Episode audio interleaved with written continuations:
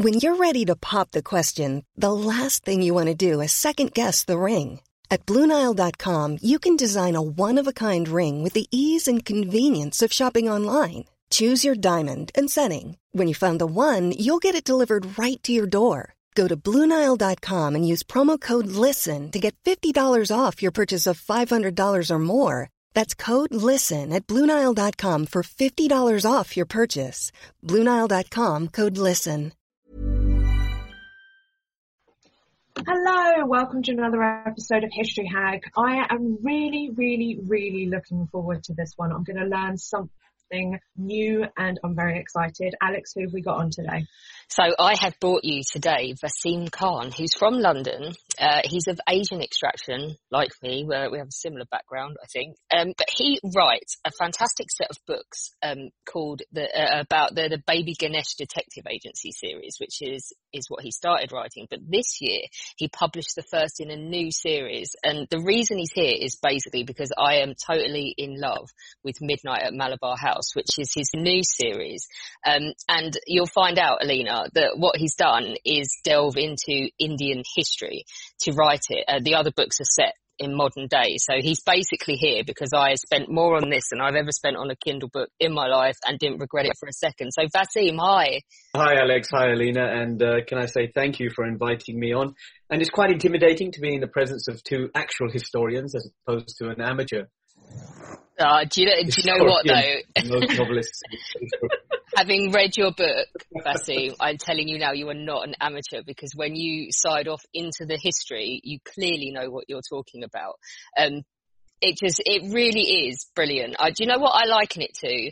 I found it, it's utterly charming and it's kind of like, um, the number one ladies detective agency books, the ones that are set in Botswana, but without the whimsy. There's more like is, is meteor, if you like, in terms of the background. Yeah, it's, it's, funny you say that, but with my first series when it came out, with the um, the Baby Ganesh series, the first book was called The Unexpected Inheritance of Inspector Chopra.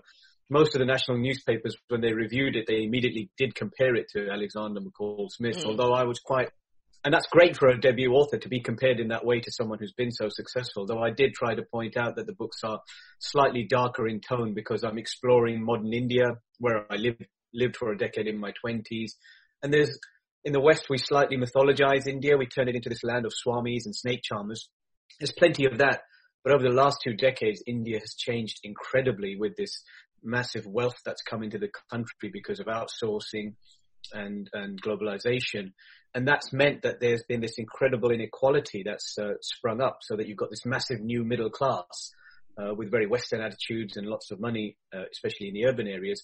But you've still got all of these legacy problems, all the way stemming from uh, partition and, and, earlier, the days of the Raj. Incredible poverty on a scale we can't imagine. So I try to explore some of that, not just in the Baby Ganesha Agency series, but now with this historical series, beginning with Midnight at Malabar House. Um, so that's where that's where we're at at the moment. I think, yeah, you're right. They are darker, not in a sort of depressing way, but I think that you, there's definitely more to them. Those McCall Smith books are very, they're short, they're bouncy, they're very light, um, and there's definitely more to the stuff. I, I prefer yours, and the, there's more to them, like you say, with the background and sort of the undertones of the history well, that you're trying to explore. I, I, do love his work, and I do love that series. I, I met him a couple of years ago. Um, he was doing a talk in London, and he, uh, uh, my publicist had taken me along there and uh, he heard I was in the audience, so he invited me backstage to have a chat because he'd read the first of my baby Ganesh books and he really liked it. And we just compared notes for a while. He's a very nice man, a, mm. a raconteur. He really tells some wonderful stories. I don't know if they're all true about the about the, the genesis of all of his books, and so it was quite nice to chat to him about uh, crime fiction in general and the way that the different series overlap in different in different ways. Definitely. And so uh, the baby Ganesh stories, if people haven't read them, anything with an elephant wins me over. But his sidekick is a baby elephant, isn't it? Yeah, in the sense that Chopra is a very serious and honest policeman uh, in his 40s in the Mumbai Police Service, um, who is forced into early retirement because of a health issue. And in that first book, The, the Unexpected Inheritance, he um, he he has to tackle the, the murder of a, of a boy, a poor boy, that his seniors don't want him to investigate. Uh, so he does it after he retires. He decides to carry on with the investigation, but he also has to deal with this dilemma of um, inheriting a one-year-old baby elephant. And like most middle-class citizens in Mumbai, he lives on the 15th floor of a tower block. So it's quite difficult to, to handle a baby elephant when you when you live on the top of a tower block. But anyway, that's so. Uh, I, I mean, a lot of people ask me this question, uh, have asked me this question over the years, why the elephant? And it's more to do with the fact that the elephant is a metaphor. It's a symbol of India. I don't expect it to take the elephant too seriously. It doesn't fly, it doesn't sing, it doesn't talk or solve the mysteries. It's, it's more of a device that I use to try and bring across some of the absurdity of, of modern India that's still visible. Um, I went there age 23 and just, and I'd grown up in the UK, so I had no prior experience other than what my parents might have told me because they were from the subcontinent. And just walking out into a Bombay street, a Mumbai street, it's just an experience that is hard, almost impossible to describe. I'm, I'm, sure you've been there and you know what I'm talking about. Uh, if you're a Westerner and you've never been there, before, and I was to all intents and purposes a Westerner mm. uh, at the age of 20, stepping into a place like Bombay. The first, one of the first things that I saw was this massive elephant lumbering through traffic, which is not the kind of thing you see in East London where I grew up. Yeah, it's just an assault on the senses, isn't it? Absolutely. So I guess that stayed with me, and then I decided when I got back to the UK, and I wanted to capture those memories of India and put them into this this book. Um, that I would have an elephant in the cast because I didn't expect it to be published which is the complete truth. And so I thought I could just do whatever I wanted. And mm. I've been really lucky, I, I suppose. Um, you know, I got a four book deal uh, initially with, with Hachette, one of the world's largest publishers, and they, and they helped to translate that book across the world. And it's, uh, it set the tone for the series. And now I'm in a position where I can, you know, I, I asked them whether or not I could write a different series, a more of a historical piece, slightly more serious in tone, although still with that backbone of of humour that runs through um, Midnight at Malabar House, and, and they agreed, and so that's where we are now. You say luck, but before we start talking about Malabar House, uh, you are slightly inspirational to anybody out there who wants to be a writer because you wrote for two decades without being published. Um, nobody just gets a four book deal without being pretty special. Um, and you're the first book in the series, uh, one of Waterstone's paperbacks of the year, named as a Daily Telegraph pick of the week, um, Amazon best debut, top 10 bestseller in the Times, Saturday Review. I mean, you have done really well and it's just an example of perseverance, isn't it? Because you collected some rejection slips along the way. Yeah, it's a pretty sad story. Um, and this is why I hate, uh, I hate it when you hear about a overnight sensation debut that's been super successful uh, because the truth is usually not that. The truth is usually that that particular author has got lots of stuff in their in their drawer that they've spent writing over many years to learn their craft. But the industry loves to use those terms: wonderful overnight sensation debut, etc., etc. Uh, so for me, I I started writing when I was in my teens, and I was reading Terry Pratchett's Discworld series and I thought that this looks really easy. I could be a writer, but of course Terry Pratchett, Sir Terry Pratchett really he just made it look easy. But I wrote a comic fantasy inspired by the Discworld, uh, and I sent it into a few agents, and of course it was rejected because you know it was rubbish. At the age of seventeen, what you write is normally normally rubbish. And you're right. I spent the next twenty odd years writing another seven novels wherever I was working in the world. Mm. Uh, I, I, used to bundle them up and send them into agents and then collect another crop of rejection letters. You know, I've pretty much been rejected by every agent in the country over those two decades. Which is why, as I said, it was such a surprise to me that the unexpected uh, inheritance of Inspector Chopra was actually not only published, but I was given a, a multi-book deal for it. Mm brilliant. So let's talk about Murder at Malabar House. Now, the key thing to this, and this is the history we're going to delve into today, is when you decided to set it. So why did you decide to set your new series in 1950 in India? The reason for that is quite simple. I think that fiction in general has been quite good at exploring uh, Raj era India, uh, specifically because it's of great interest to Western uh, literary audiences. Mm. What it's not been so good at exploring is that period directly after partition, independence, Gandhi's assassination, all of which happened around the same same period of time from sort of 1945 onwards to uh, actual uh, partition, independence in 1947, and the period immediately after that, where India was trying to decide what kind of democracy it was going to be.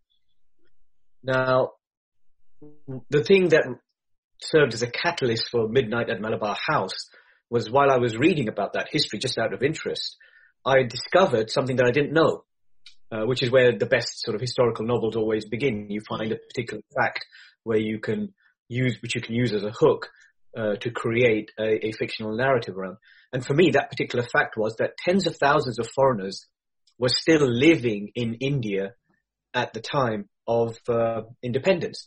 I had always assumed, wrongly, that all of the Brits had uh, up sticks and, and, left for England in 1947 as soon as independence uh, Independence Day happened, and that was the end of that.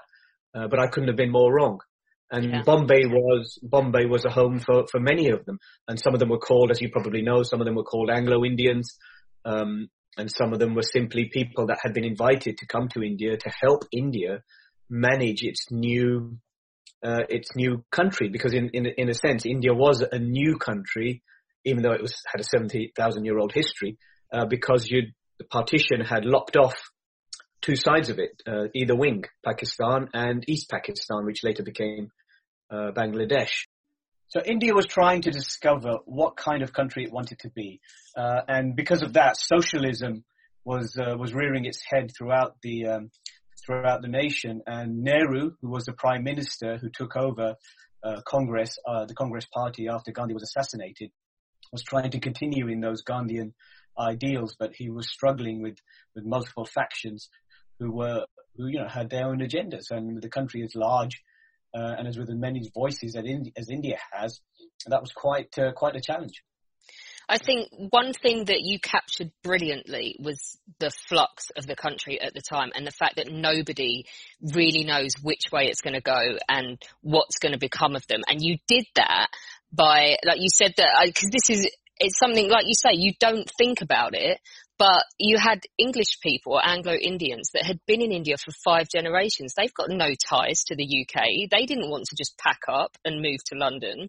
Um, so, but what you did to encapsulate that was make your victim in this crime fiction a higher-ranking British person, didn't you? Yes. So, so the, so the novel opens on New Year's Eve, 1949, and uh, Persis, who Persis Wadia, who's the lead character is India's first female police inspector. She's operating in a very misogynistic, paternalistic environment because the police force was very much like that and was a reflection of wider Indian society at the time. And so she's sidelined. She's shoved into uh, a police station where all of the misfits from the force are, are, are positioned uh, because nobody knows what else to do with them. And it's called Malabar House. And it's in an area in, uh, in Bombay, in the southern half of Bombay. And a call comes through around midnight, and she's called to the home of a, as you say, a top-ranking British diplomat. And I gave him the name uh, James Herriot, who, who readers from the 70s and 80s might be familiar with, the famous TV vet. Uh, and uh, he's been murdered. And uh, he's been murdered during a New Year's Eve party. And Persis happens to be the only person on call, so she ends up with this investigation falling into her lap, into her lap effectively, uh, an investigation that nobody really wants because it's quite a hot potato. Nobody wants to be investigating the murder of a senior British diplomat at a, such a such a tricky time. I think what's brilliant about it, and this is where the history really comes into play. I, just quickly, why did you choose to go with the first? Because it's not like I mean, you had the story there already, but then you kind of chucked another spanner in the works. I love her. I she's brilliant. She reminds me of me in that she has literally no tolerance for people's crap whatsoever. She'll just tell them, you annoy me now. I'm walking away. I don't like you. The end. Uh, that's, that's me, which I really like. But why did you decide to add that other facet to it as well with a female detective? So I think one of the issues that I have with India, even now, as a modern uh, country that's on the verge of becoming a global superpower, is the fact that um, women's rights have been not very uh, well promoted throughout the country. And if you uh, if you follow Indian news, you'll realize that um, you know every every couple of months there's another atrocity, another rape, another assault, and it makes headlines for a while, and then everything goes back to the way it was. Mm-hmm. And this has been going on for far too long. And a large part of it is tied up with the way that Indian society has worked traditionally. So say 70 or 80% of Indian society is still very rural and these rural towns and villages are run by men, um, especially the villages where they have a village council of elders completely populated by men who set the rules for everything from the way people should live, who they should marry, etc., uh, etc., et caste barriers, and women have absolutely no say to determine their own uh, their own lives. So for me, that was quite uh, that's that's something about Indian society that still jars. And so going back in time, I wanted to use uh, a female voice to try and bring some of that into the, the narrative of the of the story. Yeah, it's brilliant. And I don't want to give the plot away because I really want people to go and buy this book, preferably from an independent bookstore because they're dying because of COVID. Um, but the reason that it's so relevant historically is because it's all tied to partition. Um, so just explain to our listeners who have literally no idea what partition is. You've mentioned that the, basically the wings were lopped off of India. Why was that? Okay, so uh, for those of you who, who don't know too much about Indian history. The British were there for about 300 years. The first part of that was uh, through uh, the East India Company, who were a private enterprise, uh, but they went into India and what they did was they made lots of very one-sided trade deals, sometimes at the point of a sword or a gun or cannon, uh, with the the, in, the people who ruled India at the time, which were which were largely uh, royals of various descriptions, Nawabs and Nizams and Maharajas, etc., etc. And at the end of that particular period, uh, the Indian Mutiny happened around 1857, and then the British government decided that they were going to take over because India was a great source of wealth for uh, the British Empire. And it eventually became the jewel in the crown uh, for the British Empire. And so the British formally took over India as a, co- uh, as a colony and Queen Victoria became the Empress of India, even though I, don't know if you actually ever set foot there, uh, but she became the Empress of, of India in due course. And by the time that we got around to the early 1900s, a movement had arisen where uh, for Indian independence, Indians wanted control over their own their own destiny, over their own country, because they were effectively uh, second-class citizens within their own nation, operating within the rules that had been set for them by the British by the British Empire and the British people who ruled, who, who ran all of the administration of of India. Uh, and by the time we got through to the late 1920s and 30s, what had happened was that that single movement, that single voice for independence had splintered. So that movement was being led by the Congress Party, which was Gandhi, uh, a chap called Muhammad Ali Jinnah, and Nehru, and a few few others. And what happened was that the Jinnah decided that the Muslims needed, or Muslims of India, or the subcontinent at the time, needed their own voice. And so ultimately that led to a crack in the Congress Party and Jinnah and the Muslims started to call for their own separate nation within, within India and that led to a lot of communal violence. There was a particular day called Direct Action Day, which was instigated by Jinnah, uh, and that led to thousands of people being slaughtered in the streets, not by the British, I should say, but by Indians, so Muslims and on the one side and Hindus and Sikhs on the other side, killing each other in the streets over the idea that there would be this Muslim homeland created separate from from India. What the British did was they took advantage of the situation. They they sat on the sidelines and they allowed that. But even they eventually decided that this was too much and they decided that the whole thing was out of control and they had to give in to Indian demands for independence to avoid more bloodshed. It was just, the whole situation just became untenable. And with Gandhi, of course, doing all of his hunger strikes and his uh, civil disobedience uh, movement also catching fire around the country, it just became completely impossible for the British to, to run India anymore and partition came into it because uh, Jinnah just simply kept on at the British administration until they gave in because they thought that that was the only way to stop this massive interracial, uh, sorry, interreligious um, conflict that was going on. They thought that if they let the Muslims have their own homeland, everything would die down. and uh, everybody would stop killing each other. Unfortunately, that did happen eventually, but not uh, not until about two million people had ended up killing each other uh, as partition happened because it was done so quickly that people were forced to move virtually overnight, leave their homes, and stories began to circulate about you know ethnic cleansing going on from one side or the other, and that just led to more violence and etc. Uh, etc. Et until we have the mess that uh, we were left with. I'm Sandra, and I'm just the professional your small business was looking for. But you didn't hire me because you didn't use LinkedIn jobs. LinkedIn has professionals you can't find anywhere else, including those who aren't actively looking for a new job but might be open to the perfect role, like me. In a given month, over 70% of LinkedIn users don't visit other leading job sites. So if you're not looking on LinkedIn, you'll miss out on great candidates like Sandra. Start hiring professionals like a professional. Post your free job on linkedin.com/people today. Burrow is a furniture company known for timeless design and thoughtful construction and free shipping, and that extends to their outdoor collection. Their outdoor furniture is built to withstand the elements, featuring rust-proof stainless steel hardware, weather-ready teak, and quick-dry foam cushions. For Memorial Day, get 15% off your Burrow purchase at burrow.com/acast and up to 25% off outdoor. That's up to 25% off outdoor furniture at burrow.com I think this is one thing I was trying to convey to Alina before we started recording, um, was the, the quickness of it, the bloody violence of it, and the sheer scale of it as well. Because, I mean, it could be, I mean, the, the estimates are vastly different, aren't they? But it could be up to 2 million people Correct. Yeah, I mean, the, the, sad fact is that not all of the deaths have, have been properly counted because it's virtually impossible to do so.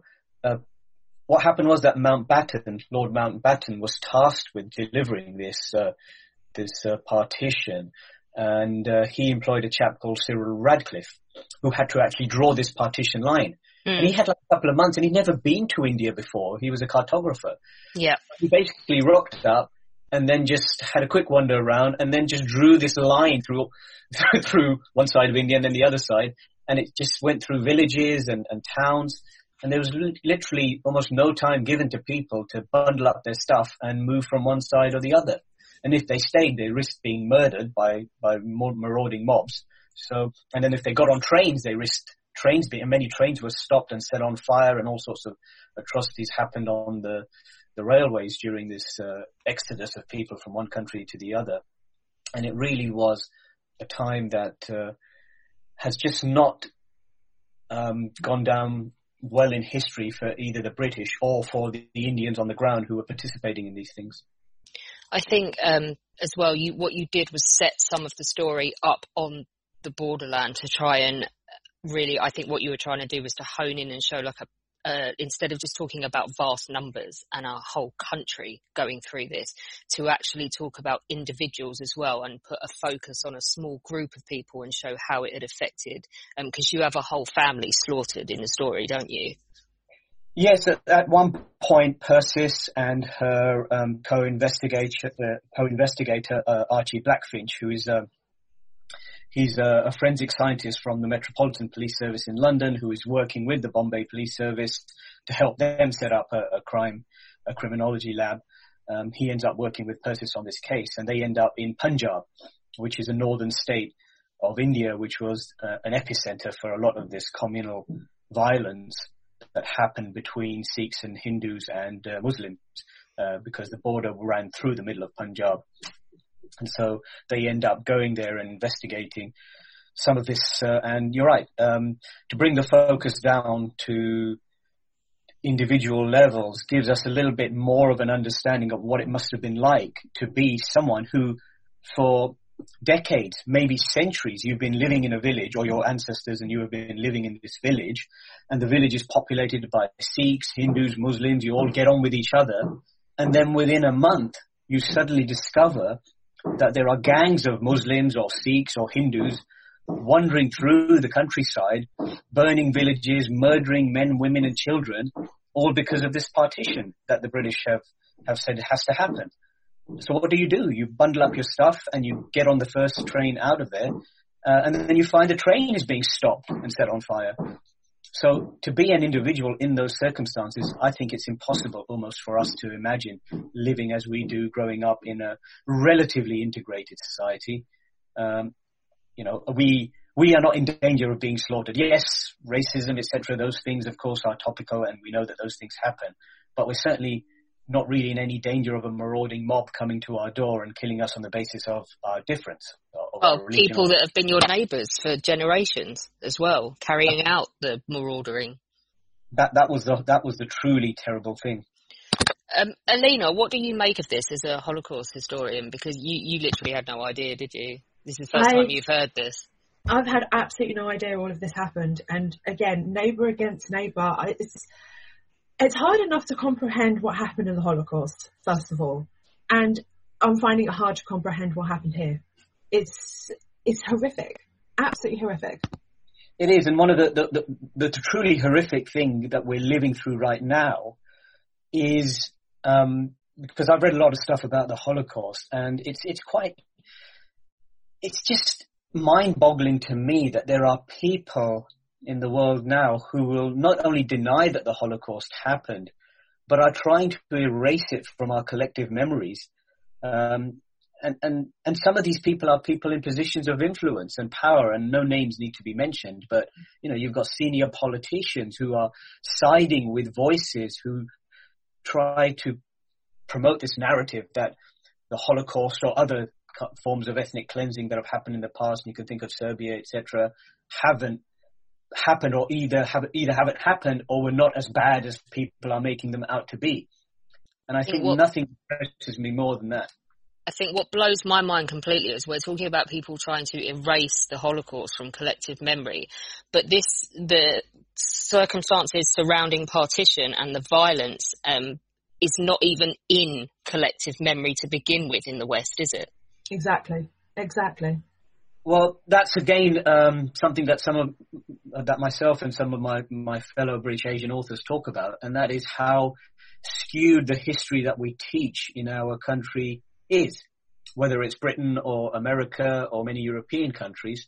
And I suppose the same applies even if you're living in the Middle East or in India. You skew the history that you teach in schools to what you would like uh, your uh, the younger generation to learn that's not necessarily the right thing for them to learn because I think if we were to teach more about the true facts of the Raj era rather than just sort of glorifying, semi-glorifying it, then we wouldn't have things uh, that are, so for example, what's happened this summer with the Black Lives Matter movement, we wouldn't, people would be more informed about the, the anger that's gone behind that for, for so many centuries from the days of colonial slavery to where we are now, and they wouldn't react, or they would react in um, more intelligent ways to the arguments that are being put forward as to why Black Lives Matter is happening, instead of just scratching their heads and saying, well, why are all these people up in arms about this? What's the big deal? Why are they tearing down statues? They would perhaps have more of an understanding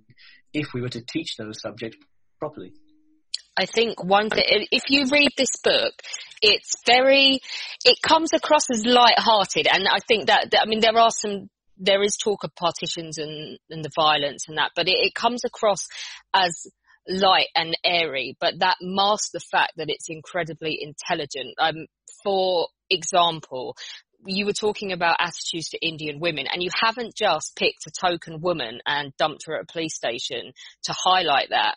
I love the way what you did with her colleagues. So, like you say, it's a collection of misfits, but each one is kind of representative of a different attitude towards women. Like you said, you've got the paternalistic one, you've got the outright chauvinist that doesn't believe you should be there, you've got the conflicted ones that that see India as a country changing and are willing to see where this is going and encourage her. And I think to take it as something that you just put down to come across as as light-hearted and as charming as it is belies the fact that actually so much thought has gone into the, the historical background behind the story. Well, it's nice of you to say. I mean, look, at the end of the day, it's a crime fiction novel. I'm a crime fiction author, so I have to deliver an interesting book on on that uh, in that sense that it, it's got to open with a puzzle for the readers to follow.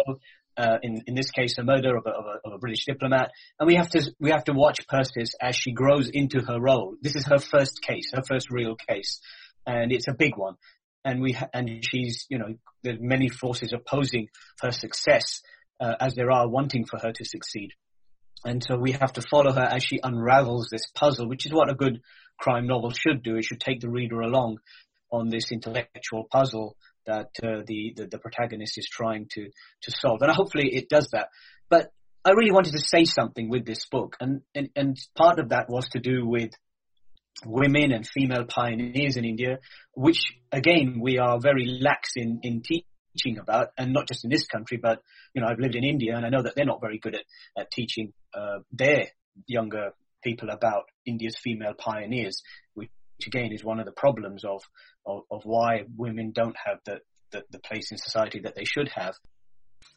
And also, what I wanted to do is to take a look at this particular period just after Indian Indian independence, because I think a lot of the things that happened then set the foundation for the India that we see today in terms of the democratic attitudes and in terms of the eventual settling down of the economy to a more capitalist uh, framework.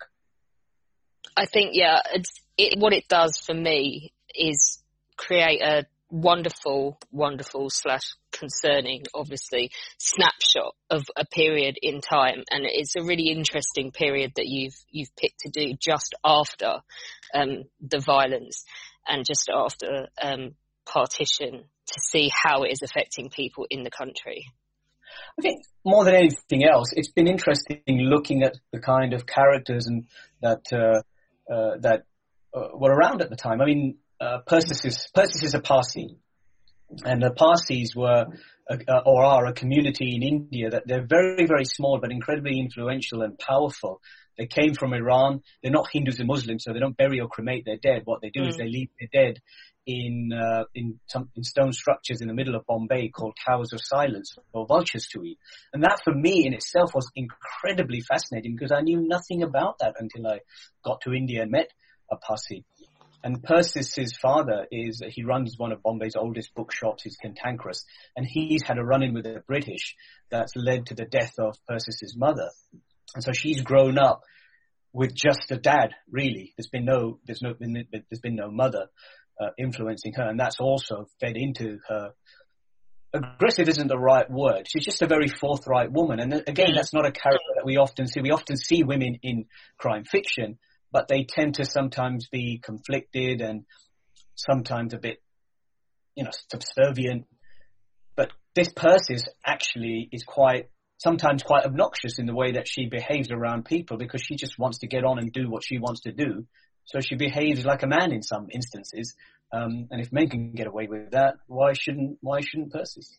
Yeah, that element of total social unawareness I can empathise with and I quite like about her. and what I like as well is that there is in the book a character that is a very glamorous British white woman. Um, and she's nowhere near as cool as Persis. Yeah, well, I mean, I, Persis is the is the is the lead of these books. I mean, I've just finished the second one and it's gone in for editing. And uh, with all crime series, you have to develop the character. You have to move them on. They can't be static. So, you know, we smooth some of the rough edges of Persis, but she doesn't lose that central ambition. And, and there's a line in the book where, uh, you know, she questions her senior officer about the fact that why shouldn't she be she be ambitious for herself? You know, why should she be? Because India has this mythology around women being mothers and wives and and that kind of you know self-sacrificing martyr. And Persis turns around and says, "Look, why can't I be as ambitious as a man for myself? I want to be a, not just a police officer. I want to be an incredibly successful police officer, and there's nothing wrong with that." I, I do love that because uh, there is some matchmaking going on, isn't there, with one of her relatives? And oh my god, he sounds like a complete schmuck. I would not marry him either. well, I mean, the truth, the fact is that uh, India, even of today, uh, arranged marriages are incredibly common. Uh, in urban areas, what's happened is that they've slightly softened in the way that they're approached, where you know family circles will introduce potential couples to each other and then they can make the decision. But there's still a huge influence by parents into the marriage prospects and, and choices that children have. And in the village areas, it's very much still a question of, well, okay, that's that's who you're going to marry uh, because that's the best match for you. Uh, no arguments about that, and especially women don't have much of a, a, say in that in many village areas. So there is an element of that even in high society, and Persis is relatively middle class, upper middle class. Even for her, her aunt Aunt Nussy is um, busy trying to take the place of her mother uh, because her mother isn't around, obviously, and to try and find a suitable match for her. And if anyone's been watching A Suitable Boy, this is set in the same period, uh, so you can understand the anxiety of um, of uh, the seniors in, in India in, in the early 1950s to ensure a good match for their children, especially for someone who is considered rather wayward in Persis because of the choices that she's made to become, you know, a female police officer, for instance. I, I love it. Um, I have to ask. So we we had a brief chat, didn't we, over email before we did this, and we just discovered that my family didn't have to relocate because of partition. Um, they were already in what is now Pakistan. But so your family, they had to move to Pakistan, didn't they? Yeah, so my dad was born in uh, in the 1930s, and he was uh, in on the in Punjab on the Indian side uh, of the border, according to him and he sort of remembers as a seven-year-old being shoved across uh, the border into Pakistan. My mother was born in Pakistan, so you know they ended up in a, a village there, and uh, it was an arranged marriage. And then, what, nearly 50 odd years or 48 odd years ago, they came to the UK, and they were there ever since until their recent deaths a couple of years ago. So we all grew up, uh, us kids, we all grew up here, and as I said, I didn't get back to India until the age of 23. And the funny thing was that when I told my parents that I was going, my mother was obviously horrified, having grown up and having grown up and identified with Pakistan. For her, India was the enemy. And again, this is a legacy of partition and Kashmir, which was the unresolved issue of partition. Uh, the state of Kashmir, which is still in conflict because of the, the, the partition, didn't really solve anything there. Uh, but my dad was actually quite quite happy because he'd never had a chance to go back to the village where he was born, and he was really happy to to, to hear that I was going to go and live in India for a while and work there. So that was quite that was quite nice. I think uh, we discovered doing because I, I knew the year, but I had no idea that my father was 15 days old when partition came in.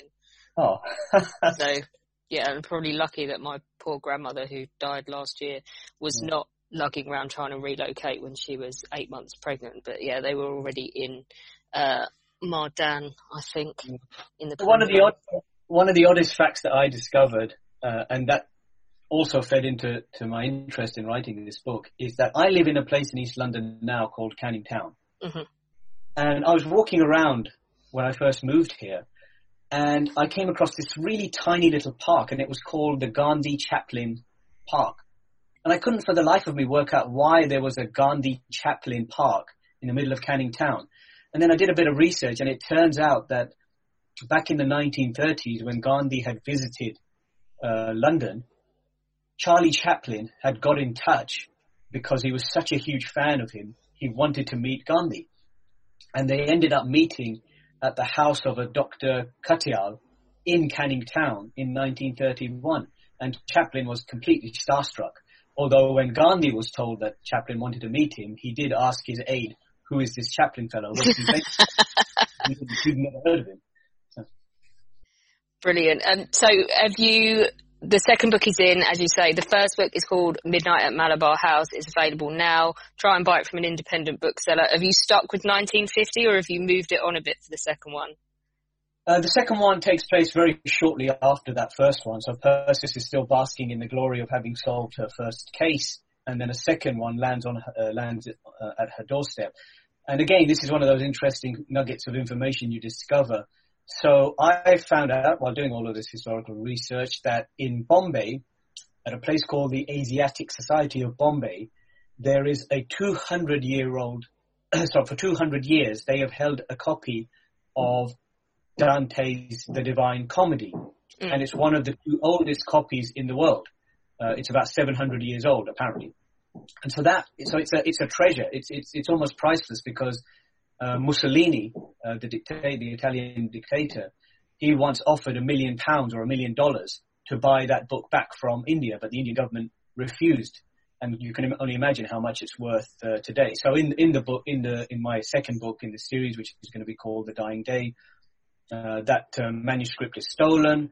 Persis is asked to investigate, and as she investigates, bodies begin to pile up, and we end up with a sort of Da Vinci Code kind of mystery because lots of riddles are being left behind, leading her to, onwards towards this manuscript while bodies are piling up. Uh, so we enter into some sort of dark territory uh, surrounding this this manuscript. Vaseem, thank you so much. I'm sure all of our listeners' interests are piqued and they're going to be going off to buy the book now. I can't wait to read the second one. It's fantastic. And I can't wait to only go back now and read the baby Ganesh ones as well because I have an obsession with elephants and just, uh, you've won me over with the addition of the baby elephant. Well, thank you both. It's been so, so wonderful to, ta- uh, it's been so wonderful talking to, to people who, who know their history a lot better than I do. Um, you know, as I said, most most writers who write historical fiction are are amateur historians at best. So it's quite nice to be in the company of people who who do this for a living. Oh, sometimes the amateur historians are the ones with all the passion, though.